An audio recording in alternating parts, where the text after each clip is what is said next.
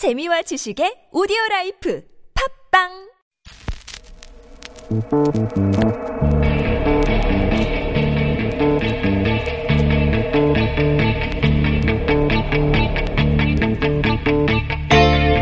안녕하세요. 뉴스공장 주말 특근 진행을 맡은 양지열입니다. 양승태 대법원장 시절 법원 행정처장을 맡아 이른바 사법농단을 주도하지 않았냐는 지목을 받은 박병대 고영한 두 전직 대법관에 대한 구속영장이 기각됐습니다. 재판부는 범죄 행위 중 상당 부분에 관해 피의자의 관여 범위나 정도 또 공모 관계가 성립했는지 의문의 여지가 있다라고 기각 사유를 밝혔습니다. 그러면서 다수의 관련 증거가 자료가 수집돼 있고 피의자가 수사에 임하는 태도나 현재까지 수사 경과에 비춰볼 때 증거인멸의 우려가 있다고도 보기 어려우니까 결국 구속의 필요성과 상당성을 인정하기 어렵다고 한 겁니다. 검찰은 크게 반발하고 있죠. 하급자인 임종원 전 법원행정처 차장이 구속됐는데 당시에 법원행정처 처장을 맡았던 두 사람에 대한 영장을 기각한 것은 부당하다는 건데요. 한편 이 박병대 전 대법관 있지 않습니까? 일제 강제징용 소송 재판 처리 방향을 청와대와 공무원 혐의를 받고 있는데 그런데 이 박 전 대법관 박근혜 정부 시절에 국무총리직을 제의받았다고 스스로 밝히기도 했거든요. 예, 아무래도 방탄 법원이라는 국민의 비판 여론 높아지지 않을까 싶습니다. 12월 8일 토요일 뉴스공장 주말 특근 시작합니다.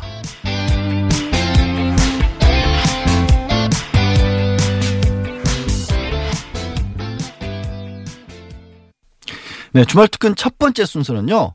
송철호 울산시장 인터뷰입니다. 12월 3일 월요일 3부에 뉴스공장을 찾아주셨죠? 다시 들어보시겠습니다.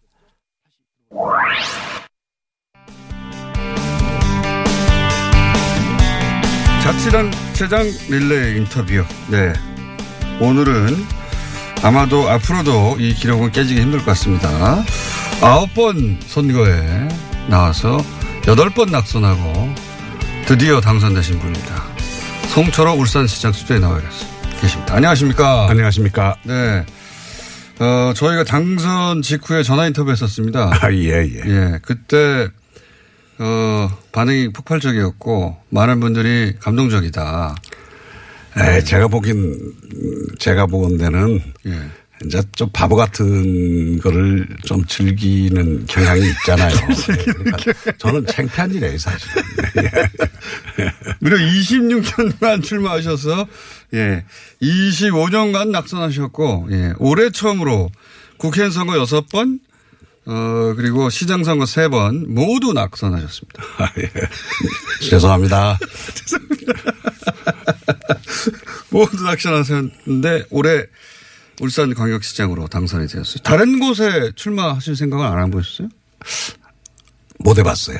예, 못 해봤어요. 그냥, 어, 그때마다 그 자리에서 다시 싸워야 될 어떤 명분이랄까 이유가 생겨서 하긴 했지만 항상 이게 하나의 어떤 사회운동, 시민운동 하는 그런 어, 느낌을 많이 가졌지 당선을 위해서 다른 데 가서 어떻게 도모해 본다는 아. 어떤 정치적인 어, 어떤 뭐 성취 뭐 이런 어, 거를 위해서 이렇게 가려고 생각은 안 해봤습니다. 아니 다른 곳에 가셨으면 워낙 그 울산에서 그러니까 소위 TKPK에서 당선되기 어렵다는 건 뭐 주지의 사실이었는데 다른 곳에 가셨으면 당선되셨을 텐데. 이제 저희 집 사람이 그런 얘기를 자주 했어요. 다른 데 가는 게 낫다. 당신 그냥 그만두든지 안 그러려면 어 어디 뭐 다른 데를 한번 생각해 봐라. 뭐 그러니까요. 서울에 서울에 뭐 저 보궐선거 이런 거 할 때 좀나좀 봐달라고 가서 뭐 싹싹 빌고라도 그렇게 해서 나가서 해야지 네. 울산에서 계속 이럴 수는 없는 거 아니냐.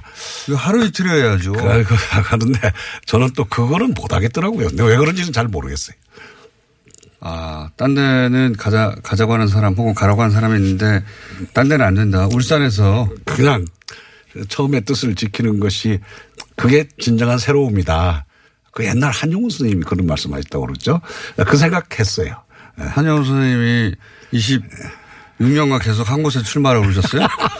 처음에 뜻을 지켜라. 그러니까 처음에 뜻이라는 게 결국은 어, 울산에서 제일 그, 그 보수의 거물 급 정치인하고 이제 어, 이제 소위 뭐 인권 변호사라고 알려진 젊은 변호사하고 한번 붙어라. 처음에는 젊으셨죠. 예, 젊었죠. 40대 40 예. 막 됐으니까. 그때는 이해 가요.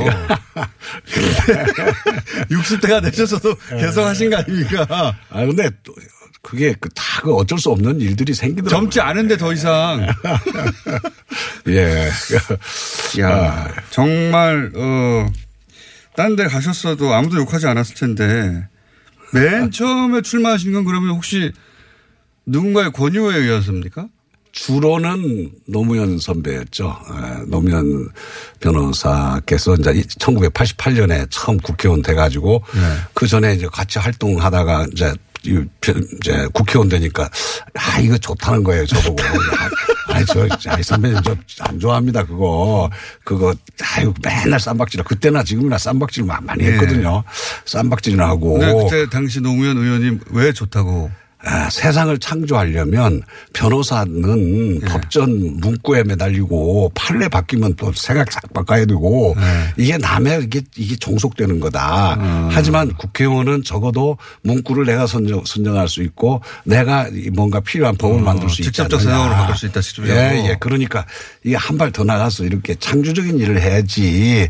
그, 그 맨날 남의 뒤치다거리나 하고 해. 그래서 해야 되겠느냐. 노무현 예, 예. 변호사가 노무현 의원이 된 다음에 이거 하라고. 예, 자꾸만 고, 권유했어요. 그 권유에 넘어가셔가지고. 자, 저하고 두 사람을 권유했어요. 문재인 아- 변호사하고. 아, 그래요? 아, 예, 두세 사람을- 분이 원래 같이 인권 네, 변호사 예, 활동하셨잖아요. 예, 예. 뭐 솔직히 말하면 저는 두 분은 인권 변호사고 예. 저는 인간 변호사라고 생각하는 쪽이에요. 인간 변호사는 뭡니까?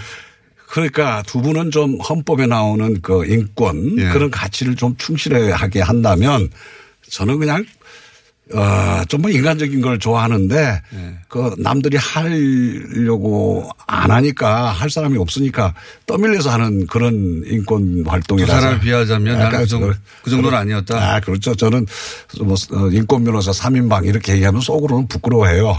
난두 분의 인권 변호사와 한 명의 인간 변호사 정도 어, 그렇게 에, 살려고 했죠. 근데 하여튼 두 사람한테 계속 그 이제 시달렸어요? 그 이제 아니 그러니까 어, 노무현 선배가 이제 두 사람을 문재인과 송초를 자꾸만 이제 정치 같이 하자고 이제 아. 그 이제 주 공격 공 공략 대상이에요.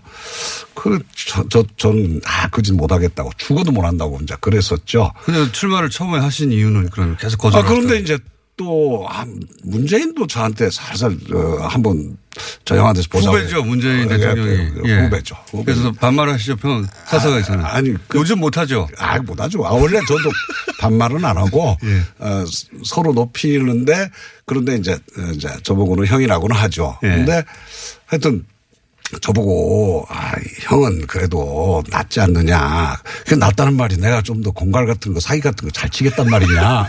그러니까, 아이고, 자기는 정말 죽어도 거짓말은 못하니. 예. 형은 조금 그래도 정치 체질이요. 나는 절대 거짓말 못하는데 형은 좀 낫지 않냐. 어, 이 말을 그렇게 해요.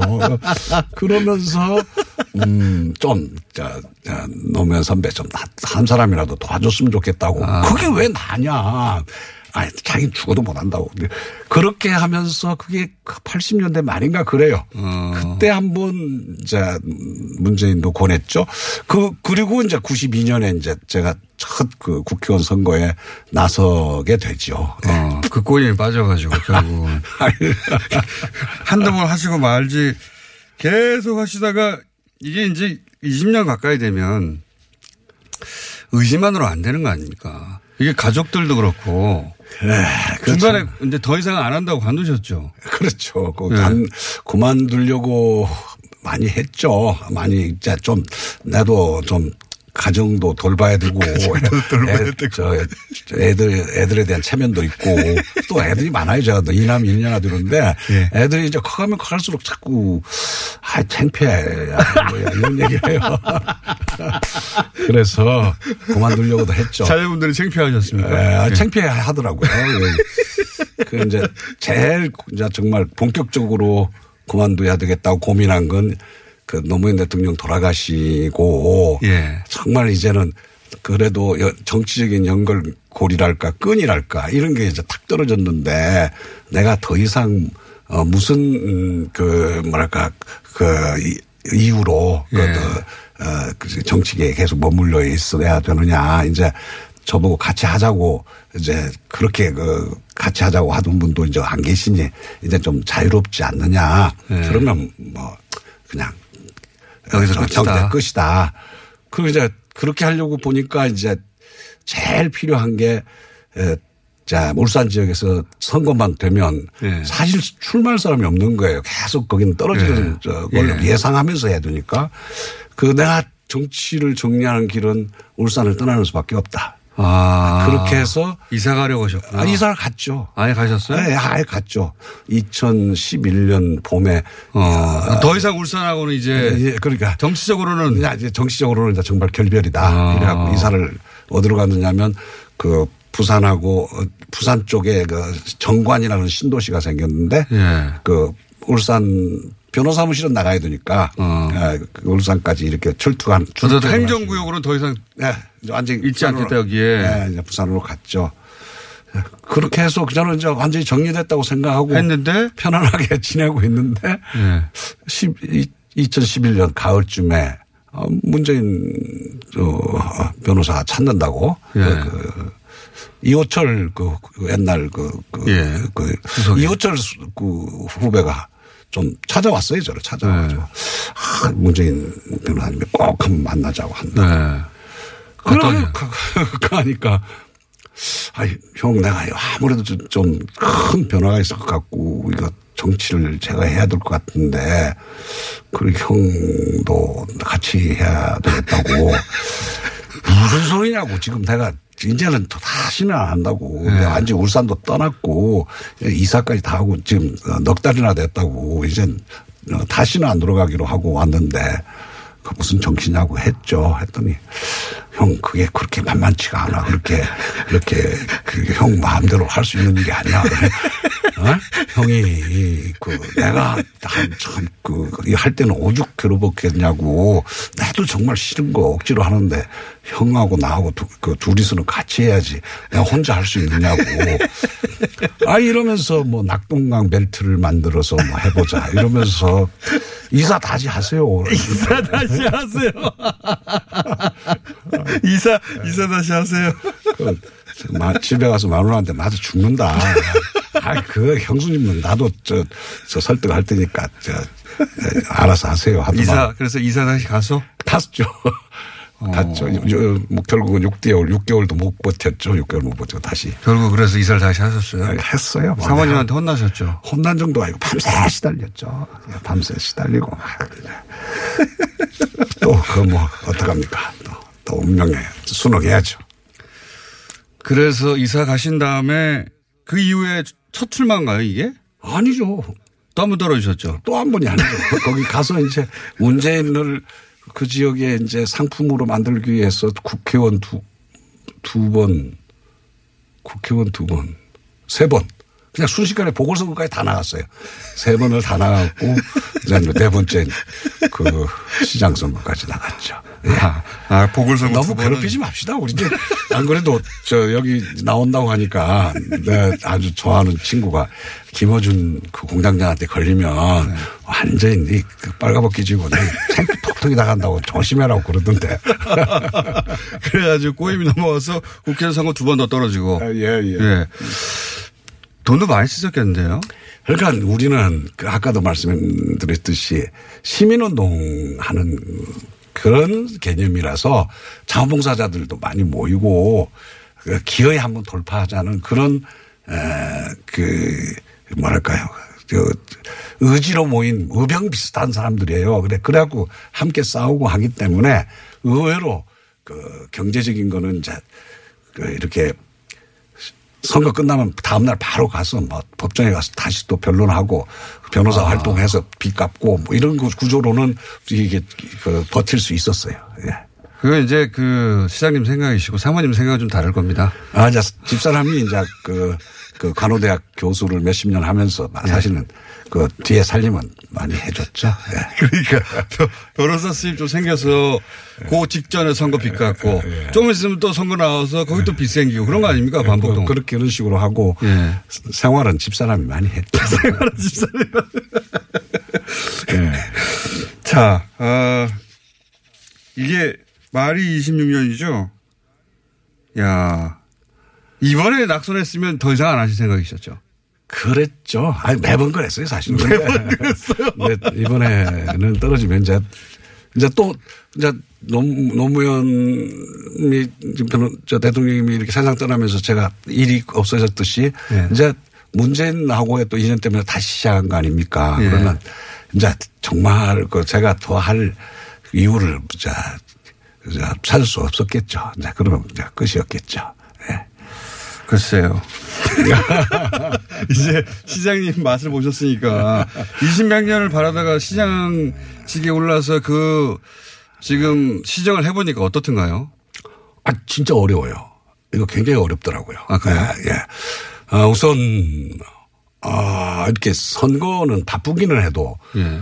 이렇게 막 치- 어, 책임감, 이렇게 중압감에 이렇게 억눌리는 건 좀 그, 아, 이거보다 덜한 것 같아요. 근데 어, 막상 시장 맡고 보니까 아, 엄중해요. 어, 특히 울산이 수십 년 동안 지금처럼 어려운 적이 없었어요. 어, 상징적으로 그 이, 어, 2002년엔가 그 스웨덴 말묘에서 예. 거대한 세계적인 큰 그 그 크레인을 예. 1달러 그리고 그 스웨덴이 그걸 처리할 수- 길이 없어서 예. 그냥 누가 이거 가져가기려고 하면 그냥 주겠다. 스웨덴의 조선, 조선소가 예, 예. 몰락하는 과정. 그 몰락할 예. 할 때죠. 그래서 거기에 아주 큰, 큰 조선소가 이제 몰락하면서 그 크레인만 크레인이 남았는데 이거를 누가 가져가라. 그냥 가져가라. 예. 그 1달러만 내라. 예. 그- 그건 또 그냥 주면 안 되는 모양이죠. 정해가 되나. 하여튼 그렇게 해서 1달러 주고 그걸 가지고 왔거든요.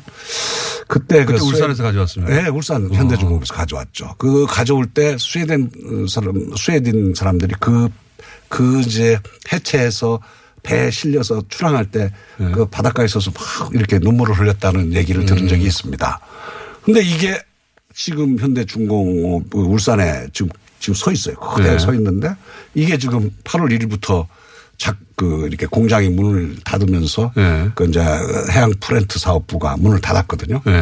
예. 그게 지금 그냥 서 있는 거예요. 그 서 있는 거, 아, 저게 어떤 울산의 그 어떤 경제적 지금 현재의 처지를 상징하는 음. 거 아닌가 싶어서 그, 그 크레인을 볼 때마다 정말 가슴이 서늘해. 시장님이 됐으니까 이제. 저게, 그러니까요. 저게 내 책임이구나, 저거. 어, 전, 저 다시 저- 저 작동시켜야 음. 되는데 계속 저 머물러 있으면 언젠가 또 누군가가 어, 이거 우리가 가져간다 이러면서 1달러 내고 음. 가져가는 거 우리가 또 울고 그래야 되는데 저거 작동을 다시 하는 책임이 내한테 있다는 음, 후보 시절이 좋았군요. 아, 후보가 낫죠. 아, 후보가 낫죠. 아니, 좀다 떨어지면 안 되지만, 아, 정말 시장은 음. 아주 엄중하더라고요. 예. 그래서 크레인을 매일 보시면서 예, 정말 크레인 한 번씩 봐요. 보고, 하, 저 다시 어, 작동시켜야 된다. 음, 그게 내 책임이다. 예. 지금 열심히 작동시키는 거를 지금 작업에 들어가 있어요. 노무현 대통령하고 문재인 대통령, 그러니까 선 후배가 두 사람 다 대통령이 되는 굉장한 인연을 맺으셨는데.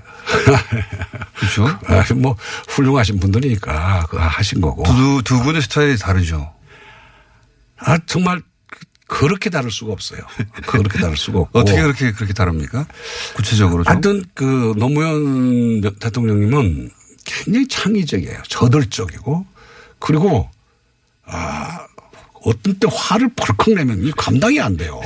한참 회의하다가 그냥 딱 집어던지고 나가버리면 그 이제 몇 명 같이 이제 뭐 개보라고 하나 뭐 이렇게 같이 이렇게 논의하는 개보 몇 명 되지도 않는데. 몇 명 때는 안 해요. 빤해요. 어, 우리는 낙동강 오래일처럼 딱 떠가지고 나 같이 나갈 수도 없고 앉아 있을 수도 없고 그런 처지 같아요.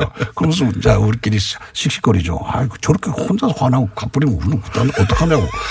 그런 어떤 그 아주 좀 그런 게 아주 저돌적이고 보스 기질도 있죠. 아, 예, 그래서. 보스, 보스 기질도 있고 그 이제 야구로 말하면 아주 투수 중에 아주 그 독특한 공을 아주 그 구질이 좋은 날카로운 공을 던지는가 하면 한 번씩 그냥 폭투도 이렇게 있는 거예요. 그래서 이제 전부 이제 이제 저 같은 외야수 저는 이제 외야수라는 느낌으로 늘 봤는데 이게 막 쫓아다니면서 막 열심히 주워다가 갖다 주면 뭐 이렇게 제대로 던지면. 투수가 안타 맞으면 그거 주워가지고.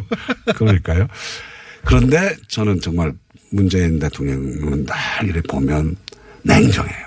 그, 그 폭투하는, 폭투하는, 그, 그 폭투가 있어도 표정 안 변해요. 안 변하고, 어, 평정심이 대단한 네, 거예요. 평정심이 아주 강해요.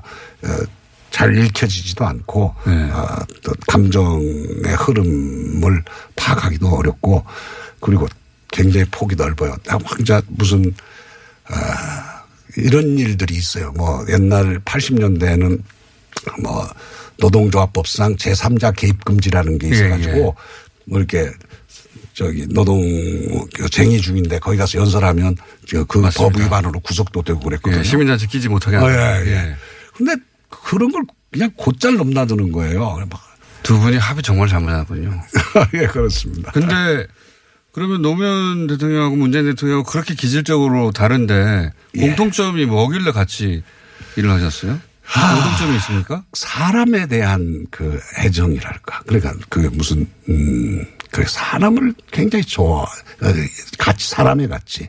그러니까, 뭐, 뭐, 어, 돈, 뭐, 그럴까요? 우리 그, 저, 소위 그 물질 만능, 뭐, 물신주의, 이런 거에 대한 상당한 그, 어, 좀 혐오감과 그, 그러면 안 된다는 어떤 자기 경계가 강했던 것 같고요.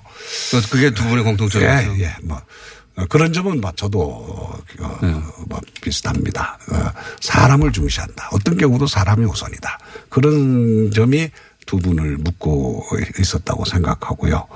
에, 그 어려운 사람을 그냥 이렇게 피하지 않죠. 그 그냥 그냥 보내지 않죠. 그런 점에서 어, 깊은 어, 저 밑에서는 같은 연, 연결 교류가 있다고 생각합니다. 음, 동지애가 대단했습니까, 그분들이? 아 그렇습니다. 예. 자, 어, 민선 7기입니다, 울산이. 네네 민선 민선 칠기. 7기. 네네. 민선 7기고, 어, 포용적 복지, 어, 개발과 보존의 조화.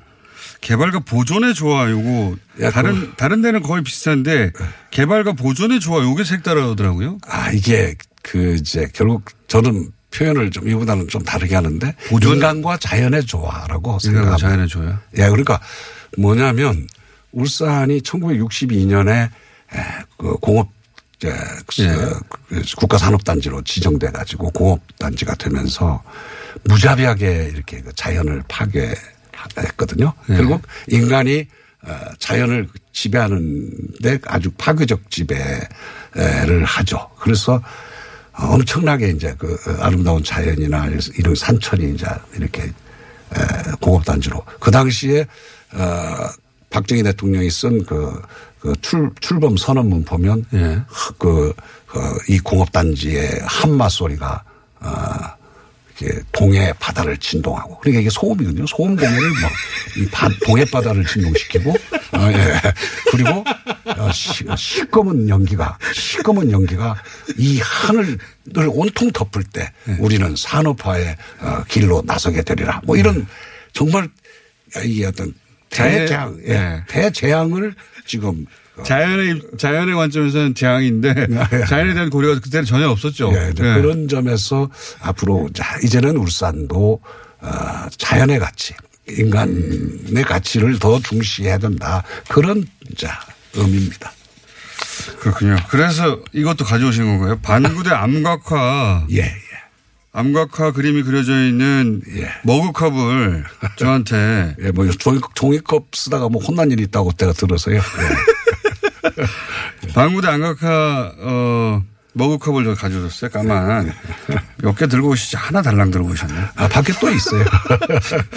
자, 자 앞으로 잘 쓰도록 하겠습니다. 예. 그래서 이 반구대 암각화에 대한 에 주목하시는 것도 그런 이유군요. 그렇습니다. 예. 큰 틀에서 예. 그동안에 울산이 너무 공업만 강조하고 예. 예, 인간과 자연이 조화롭게 사는 것에 대해서는 관심이 없었는데 지금 어, 울산에 자랑해야 될 이런 어, 자연과 문화 이런 게 이제 이- 이거는 문화적인 것이죠. 예. 예. 7천 년 전에 우리 선조들이 어, 바다에서 제법 많이 떨어진 곳에 한, 한 40km 정도 떨어진 곳에 큰 바위에다가 이 암각화를 새겨놨는데 거기에 뭐 고래 고래의 종류를 수십 가지를 쉬운 다섯 마리의 고래를 새겨놨는데 고래가 새끼를 안고 있는 아, 저 이렇게 풍 베고 있는. 어, 베고 있는 것도 새기고 그 또 출산하는 과정도 이렇게 새기고 아, 고래 출산하는 그림도 있어요? 네, 그런 것도 있습니다. 그래야 이게 그걸 굳이 또 암각화로 그렸을까? 그러니까요. 그때 그, 어- 그 그림분이 어떤 생각을 했는지 하여튼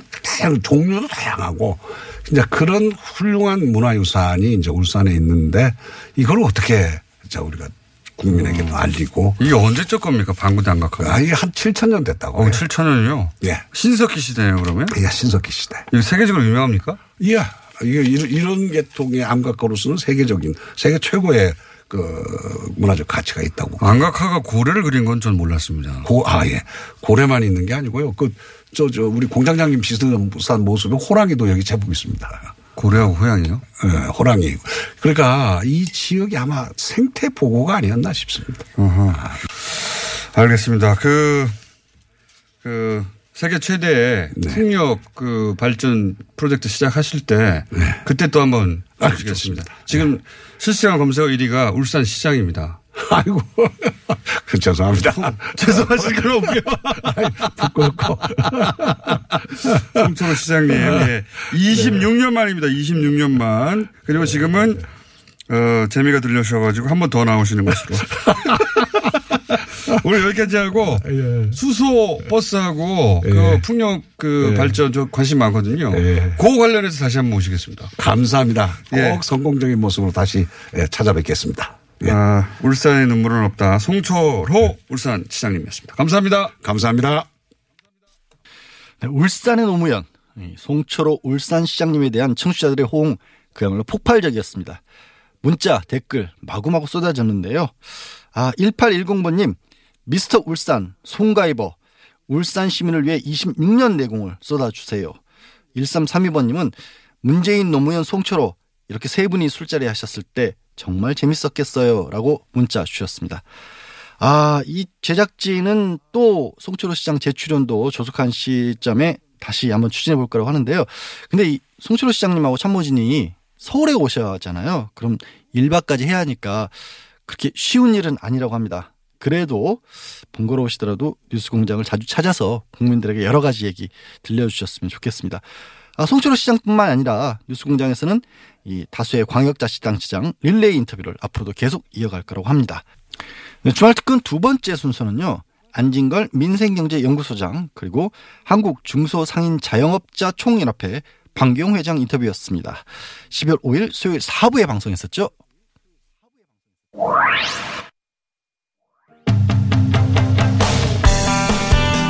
예, 지난주에 예, 자영업자 소상공인들이 오랫동안 요구했던 거죠.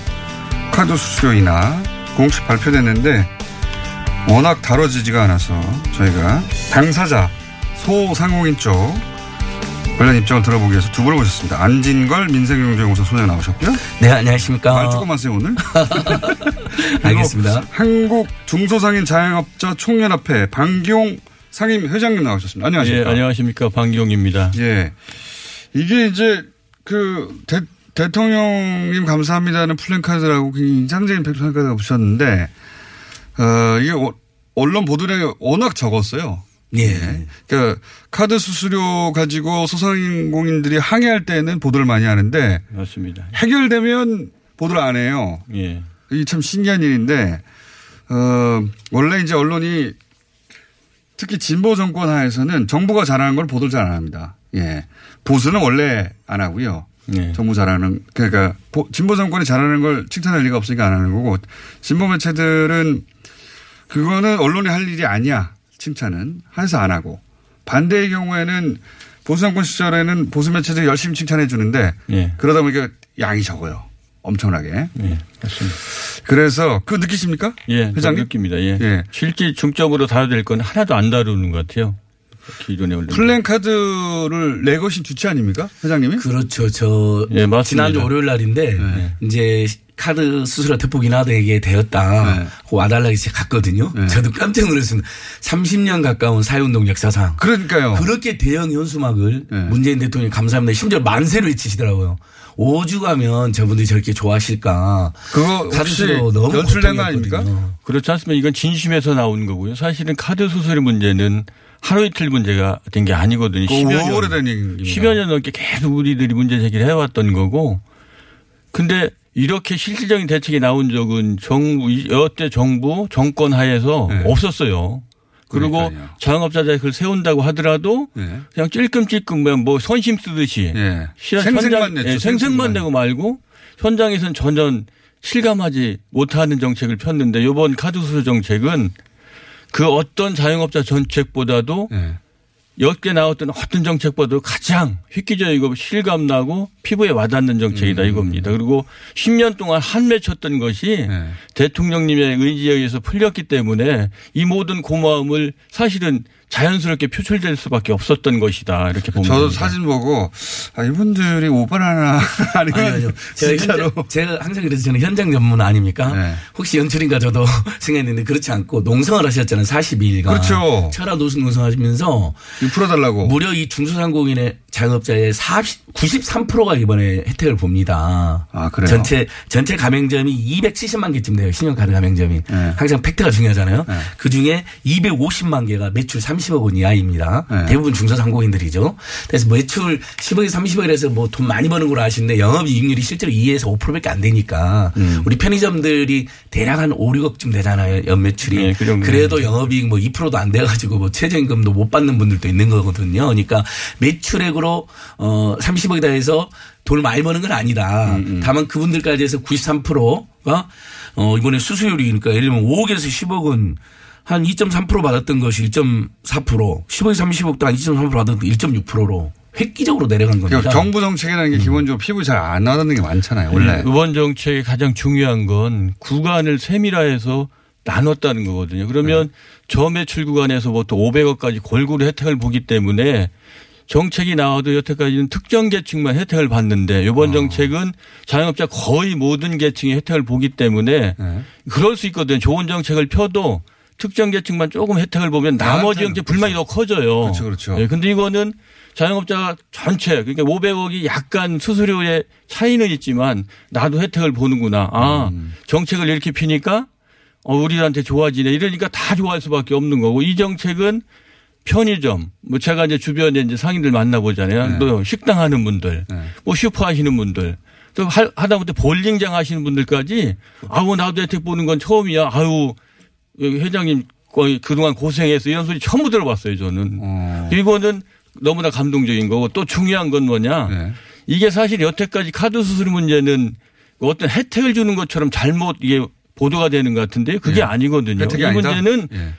불공평과 불공정의 차별의 문제를 해소한 것이죠. 어떤 관점에서 그렇습니까? 그동안 어쩌면 여태까지 대기업은 0.7%. 그렇죠. 예. 예. 우리나라 우리는 2.3%. 예. 이렇게 얘기하면 잘 몰라요. 예. 소수점이니까 예. 쉽게 얘기하면 10억이면 이 볼펜을 예. 총수님한테는 700원 받고 예.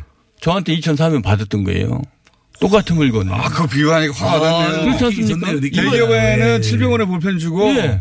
그다음에 편의점이나 이런 일반 가면 우리 예. 자영업자는 2,300원 받은 거라면 똑같은 물건을 판다고 보면. 똑같은 물건인데. 네. 음. 저는 뭐 그런 얘기를 회장님, 괜히 네. 회장님 되신 게 아니네요. 그러니까 대- 우리 방 화가 보시죠. 와닿네요. 아, 그래 왔다. 예. 어. 그리고 이뭐 자영업자 문제를 푸는데 가장 중요한 게 뭐냐. 우리는 특혜를 달라는 게 아니에요. 음. 이런 것처럼 차별을 없애주면 최저임금 만원 충분히 달성할 수 있다 이거죠. 음. 왜냐하면 가맹점의 편의점의 문제 똑같은 거예요. 가불관계 불공정한 거래를 개선해 달라는 거지. 가맹본부와의. 네, 우리 어려우니까 도와달라 이게 아니고 근데 계속 보도되는 건 아. 자영업자 어려우니까 도와줘라 이게 아니거든요. 그리고 대책을 세워도 꼭 다섯 명이야.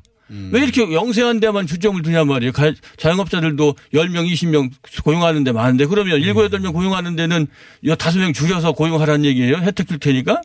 그리고 실질적으로 그 사람들의 고용을 늘리는 것도 10명, 20명 고용하는 데들이 늘릴 수 있는 좋은 일자리 만들 수 있거든요. 이런 데에 대한 저 같이 펴줘야 자영업자들이 살 수 있는 길이 열리는 거지. 그래서 소상공인 자영업자 총연합회에서 전격적으로 모두가 다 환영하는 사안이었다. 그렇습니다. 예. 처음 봤어요. 그리고 처음 봤어요. 예. 이번이 아주 중요한 게 네. 방금 최저임금 이야기 해주셨잖아요. 방 회장님이 그 모든 중소상공인의 최저임금 인상을 반대한 게 아니에요. 우리 한상 총련 오신 분들은 최저임금 인상을 찬성했어요. 왜? 노동자들이 많은 시급 한 달에 그래도 시급 만 원은 받아야지 물건도 더 사주고 외식도 하고 또 우리 그래야 중소기업 중소상공인들 또 내수 활성화될 거 아니냐. 다만 신용카드 가맹점 수료나 건물주 임대료 때문에 너무 힘드니까 그, 그 부분만 부분을 같이 해결해 했으면 다오. 좋겠다는데 그동안 뜨뜨미지근했던 게 그리고 아까 고용원 있는 자영업자들이 특히 문제잖아요. 최저임금은 그분들이 대부분 5억에서 30억 구간이거든요. 근데 그건 그동안 안 내렸어요. 5억에만 내려줬어요. 엉뚱한 정책이었던 거죠. 그 자체는 좋았지만. 자, 그럼 알겠고요. 소장님 잠깐만 아니 기다리세요. 요거 여기 요 한마디 봐보세요. 자 연매출 아니 요거만 봐봐. 연매출 10억에서 카드 수수료가 2.3%면 전액을 카드로 결제한다 때 2,300만 원 냈잖아요. 네. 근데 이번에 부가 신용카드 사용 의무화 때문에 부가세 공제해 주는 것도 500만 원, 1000만 원 확대했어요. 이것도 널리 안 알려졌는데 네. 그것까지 적용하니까 실제 연매출 10억에서 신용카드 수수료율이 0.4%로 떨어집니다. 오, 예. 그건 대단한. 그래서 할인 1,900만 원, 2,300만 원 수수료 내던 게 400만 원으로 줄어들어요. 얼마가 얼마로 주는다고요? 자, 대략 2,300만 원 수를 내던 분 연매출 10억에서 네. 400만 원 수로 떨어집니다. 400만 원 수준으로. 예, 불세 사실입니까, 문제까지 회장님? 그렇게 얘기하면 잘 못 알아들어요. 저 10억 매출한다. 예. 지금까지 2,300만 원 냈던 거예요. 연. 연. 네. 1.4% 또는 1,400만 원 내잖아요. 900만 원 갭이 차이가 있고 어. 그 중에 세액 공제를 연간 900만 원 해줍니다. 어. 그럼 400만 원밖에 부담하지 않기 때문에 0.4%의 실 질적 아이고, 박수. 칠만 하네요. 됩니다. 그럼요. 그래서 마지막. 포인트 최저임금 인상분을 감당도 안 하고 심지어는 상해에서 네. 고용도 추가로 늘린다고 지금 이야기하시는 거예요. 중요한 게 그거예요. 최저임금 만 원을 유일하게. 찬성했던 상인단체 저희 단체입니다. 네. 저는 기자회견까지 했어요. 최저임금 만원 동의한다. 네. 대신에 전제 조건이 있었던 거죠. 아까처럼 카드 수수료 문제 차별 없애주고 어. 그 불공정 거래 개선해주면 최저임금 만 원 충분히 달성할 수 있다고. 그러면 지금 회장님이 최저임금 만 원 우리는 동의합니다라는 플래카드 붙이실 겁니까 앞으로? 그럼요. 이거 이거 막 이거 가지고는 안 돼요. 왜냐하면 이 카드 수수료 하나 해결이 됐다고 네. 자영업자 모든 문제 해결된 게 아니거든요. 안 여태까지 돼. 쌓여있던 적체 중에 하나가 해소, 해소된 네. 거기 때문에 이것만 가지고는 최저임금 당, 당장 달성이 불- 부족해요. 네. 그러니까 거기 가맹점 본사의 횡포만 아, 없애줘도 가맹점과의- 최저임금만은 분명히 가, 예. 그 그래서 당장 이제 가능하다 이거죠. 그래서 공정위에서 이제 출점 제한하기 시작한 거 아닙니까? 오, 거리 여- 제한. 그러니까 총수가 민생 문제에 대한 이해가 높아요. 어제 그제 그게 발표돼서 자 카드 수로 확 줄어졌죠. 네. 그다음에 과당 경쟁 때문에 매출하라는 게 문제잖아요. 네. 이제 거리 제한을 편의점뿐만 가맹점 전체로도 확대하는 이야기가 나오고 있거든요. 그렇죠. 이렇게 되면 훨씬 나아지고 최저임금 인상분 감당 가능하고 돈이 도는 경제 민주화되고. 그럼 그러니까 소장님 가만히 있어요. 회장님. 중소상공인 앞세워서 최저임금 공격하는 시간 자유한국당 2초밖에 안 남는데 자기가 다 쓰려고 그래. 예. 예, 그러니까 그런 거예요. 그게 최저임금 만 원을 달성할 수 있는 거는 대통령이 밀어놨잖아요. 조기 달성할 수 있어요. 그거는 불공정 거래 없어지면 돼요. 알겠습니다. 제가 얘기하는 건 가맹점 거래에서 지금 어, 좋은 재택 많이 회장님? 거리 제한 한다고 그러지만 회장님 시간 다 됐습니다. 또 나오셔야 되겠습니다. 오늘 여기까지 하겠습니다. 안녕! 예, 저희도 안녕. 감사합니다. 고맙습니다. 네, RU로 시작하는 아이디 쓰시는 청취자님이 어플리케이션으로 30년간 못한 카드 수수료 인하를 문재인 정부에서 해결했네요. 라고 댓글 보내주셨고요. 홍유선님은 편의점 점주로서 카드 수수료 인하 너무 감사하다라고 카카오톡으로 의견 주셨습니다. 또 휴대폰 끝자리 4783번님, 안진걸 소장 자주 좀 출연시켜주세요. 할 말이 너무 많은 것 같은데 마음이 다 짜네요. 라고 의견 주셨는데요. 안 소장님 요즘 말 많이 하고 다니십니다. 네. 입이 좀 풀리셨죠? 네. 안진걸, 방기용 회장 두 분 안 그래도 또 한 번 뉴스공장 나오실 텐데요. 오늘 12일, 그러니까 다음 주 수요일 4부에 나올 예정입니다. 많이 기다려 주세요.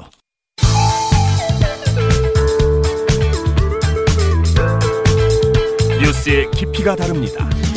최고의 뉴스 생산자 김어준입니다.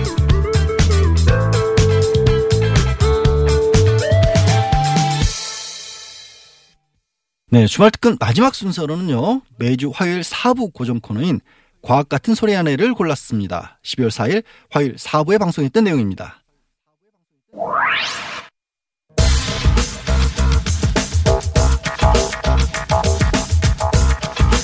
원정호 씨 나오셨습니다. 안녕하십니까. 네, 안녕하세요. 과학.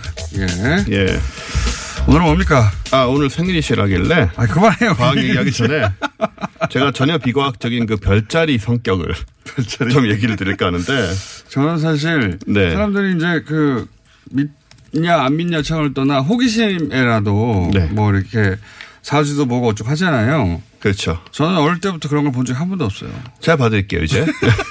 별자리를 본 적도 없고 카드를 본 적도 없고 예. 예. 별자리는 이제 사수자리, 소위 궁수자리라고 말하는 그 자리신데 제가 20년 동안 봐서 성격을 잘 알잖아요. 예, 그거 맞습니까? 그거. 어, 일단은 몇 가지만 얘기해 드릴게요. 맞는지 안 맞는지 모르겠는데 이거는 내면이 굉장히 공허하시대요. 뭐 그런 면이 있는 것 공허할. 때는 있습니다. 저는 자주. 네. 그리고 거짓말을 잘 꿰뚫어 본다고 합니다. 그건 맞는 편인데. 근데 예. 저한테 가장 와닿은 건 뭐였냐면 뭘 열심히 하다가도 그냥 지겨워지면 안 한대요. 그리고 거기에 대한 변명도 하지 않는다고 하는데 우리 딴지일보를 오랫동안 어, 겪어보신 분들은 이게 뭔지 다 아십니다. 맞습니다. 전 변명은 안 합니다. 아, 욕을 네. 하더라, 욕을 듣더라도. 그렇습니다. 그냥 하다가 질려, 질려버리면 안 한다. 예. 말도 설명도 안 하고 안 한다. 그냥 안 하고 왜 어쩌고저쩌고 해도 그냥 욕을 먹고 맙니다. 저는. 그렇습니다. 네. 그거는 잘 맞춘 것 같아서 네. 이게 좀 비과학이 맞나 하는 생각도 들고 어쨌든 네그 생일 별자리 얘기는 왜 하세요? 근데 생일 기념으로 그냥 이 얘기 드렸고요. 상관없어요 오늘 주제하고는. 진짜 사가 있는 거 얘기하세요. 네, 오늘 주제는 뭐냐면 예. 얼마 전에 왜 지구를 스쳐간 그 오무 아무아 얘기했잖아요. 예, 예. 그 외계 우주선일지 모른다고. 말도 안 된다는 물론 어, 반론도 있습니다. 아, 예. 그렇습니다. 어쨌든 간에 그 하버드 대학 천문학과에서 나온 그 연구 결과라는 점이 중요한 거고. 그러니까요.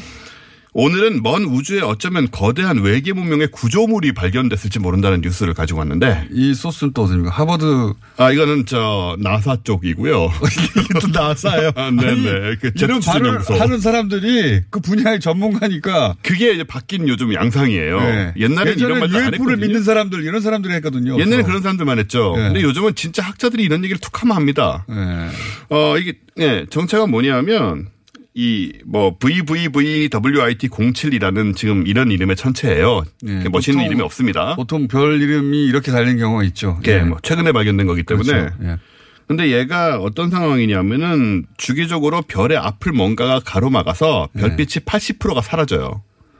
근데 이성을 가지고 있는 거 아니에요, 그냥? 근데 이런 경우가 우리가 굉장히 많은 별을 관측하고 있지만 네. 이 정도로 많은 별빛이 사라지게 만드는 행성 같은 걸 거느리는 것은 거의 없어서 이러려면 행성이 엄청나게 커야 되거든요. 음. 예, 이런 것은 우리가 수천만 개의 별을 보는 와중에도 몇 개 찾지를 못했습니다. 음, 그 중에 하나가. 음. 최근에 예, 발견이 된 건데 게다가 별을 막는 상황이 되게 특이해요. 어떻게 주기적이지 않아요? 주기적인데 이상합니다. 어떻게 이상해요? 11일 동안 아주 조금씩 어두워지다가 예. 그 다음에 48일 동안 급격히 어두워져서 20%만 남아요, 빛이. 예. 그 다음에 이게 반복이 되는 거거든요.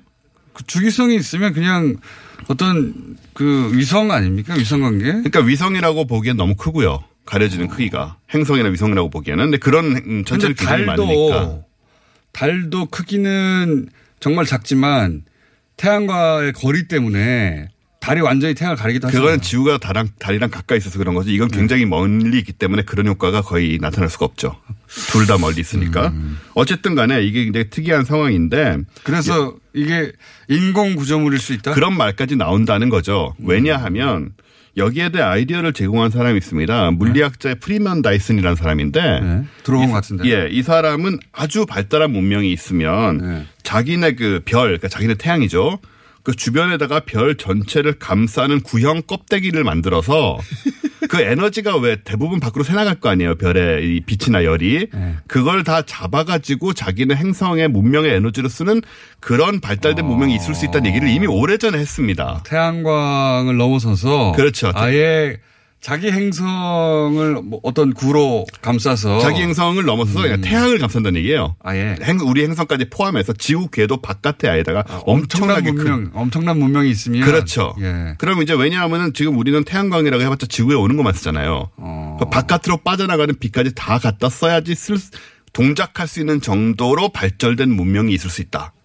라는 얘기를 이, 내가 들어본 것 같은데 다이슨 무슨 학살 뭐 이런 거 있었잖아요. 예, 이 다이슨 스피어란 건데 이게 근데 이게 한번 이제 얘기가 되고 나니까 과학자들이 이런 게 보이면 혹시 이거 아닌가 하고 또 이 말을 갖고 오는 거예요. 증거는 없어요, 사실. 옛날하고 차이가 상상력이죠, 이겁니다. 상상력. 상상력인데 이게 아니란 보장도 없는 거예요. 그건 맞아요. 예, 예, 왜냐하면 그 에너지를 어떻게 하면 최대한 효율적으로 쓸까. 그렇죠. 근데 그 어떤 기술의 한계 때문에 못하는 걸 네. 그런 한계를 뛰어넘어서 우리보다 어, 상상을 초월할 정도로 그렇죠. 발달했으면 몇만 년, 몇십만 년 이상 발달해 있으면 네, 태양계 전체를 감싸는 거 할 가능하다. 할수 있는 문명이 있을 수도 있다. 있을 수 있다. 네. 예, 이런 생각을 하는 것이고 이거를 사실 천문학자들이 말은 그렇게 하지만 이런 건수가 나오면 네. 이거 혹시 외계 문명 아니냐 이러면서 옛날에는 쉬쉬하다가 이제는 굉장히 대놓고 이렇게 얘기를 하고 있는데 어쨌든 중요한 건 뭐냐면 이걸 무시할 수 없는 이유는 우리가 굉장히 많은 별을 관측하고 있지만 이런 현상이 나타나는 경우가 거의 없고 이 현상을 제대로 설명할 수 있는 이론이 변변치 않아요. 그래서 그렇습니다. 그러니까 이제 최근에 천추물리학의 트렌드는 어, 우주인의 존재를 최고 전문가들이 이야기하기 시작했다. 최고 전문가들이 이야기하기 시작했다. 그렇습니다. 네, UFO의 목격 이런 게 아니에요 지금. 그런 게 이제. 아니에요. 그 수준이 아닙니다. 여기까지 하겠습니다. 오늘 예. 오셨습니다. 내일 뵙겠습니다. 안녕.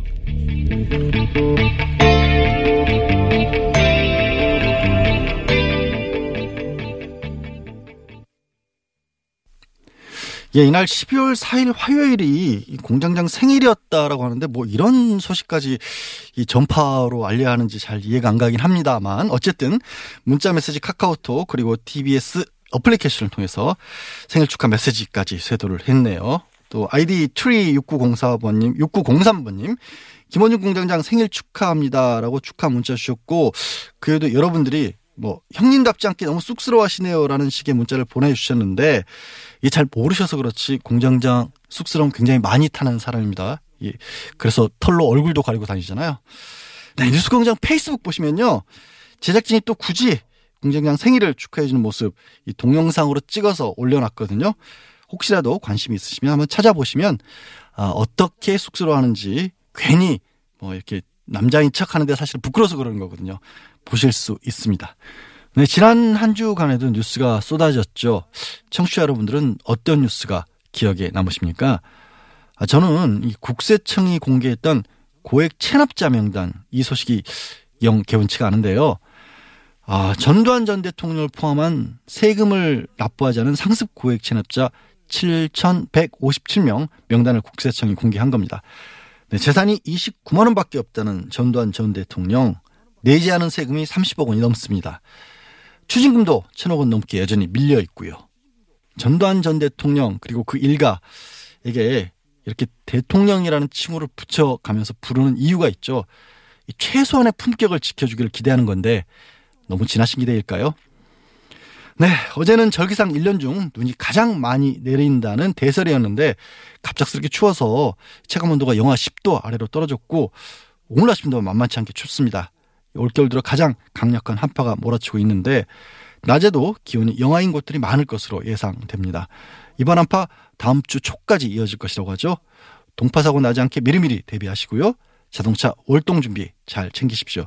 무엇보다 감기 걸리지 않도록 조심하시고요. 뉴스공장 주말 특근 오늘 준비한 순서는 여기까지입니다. 고맙습니다.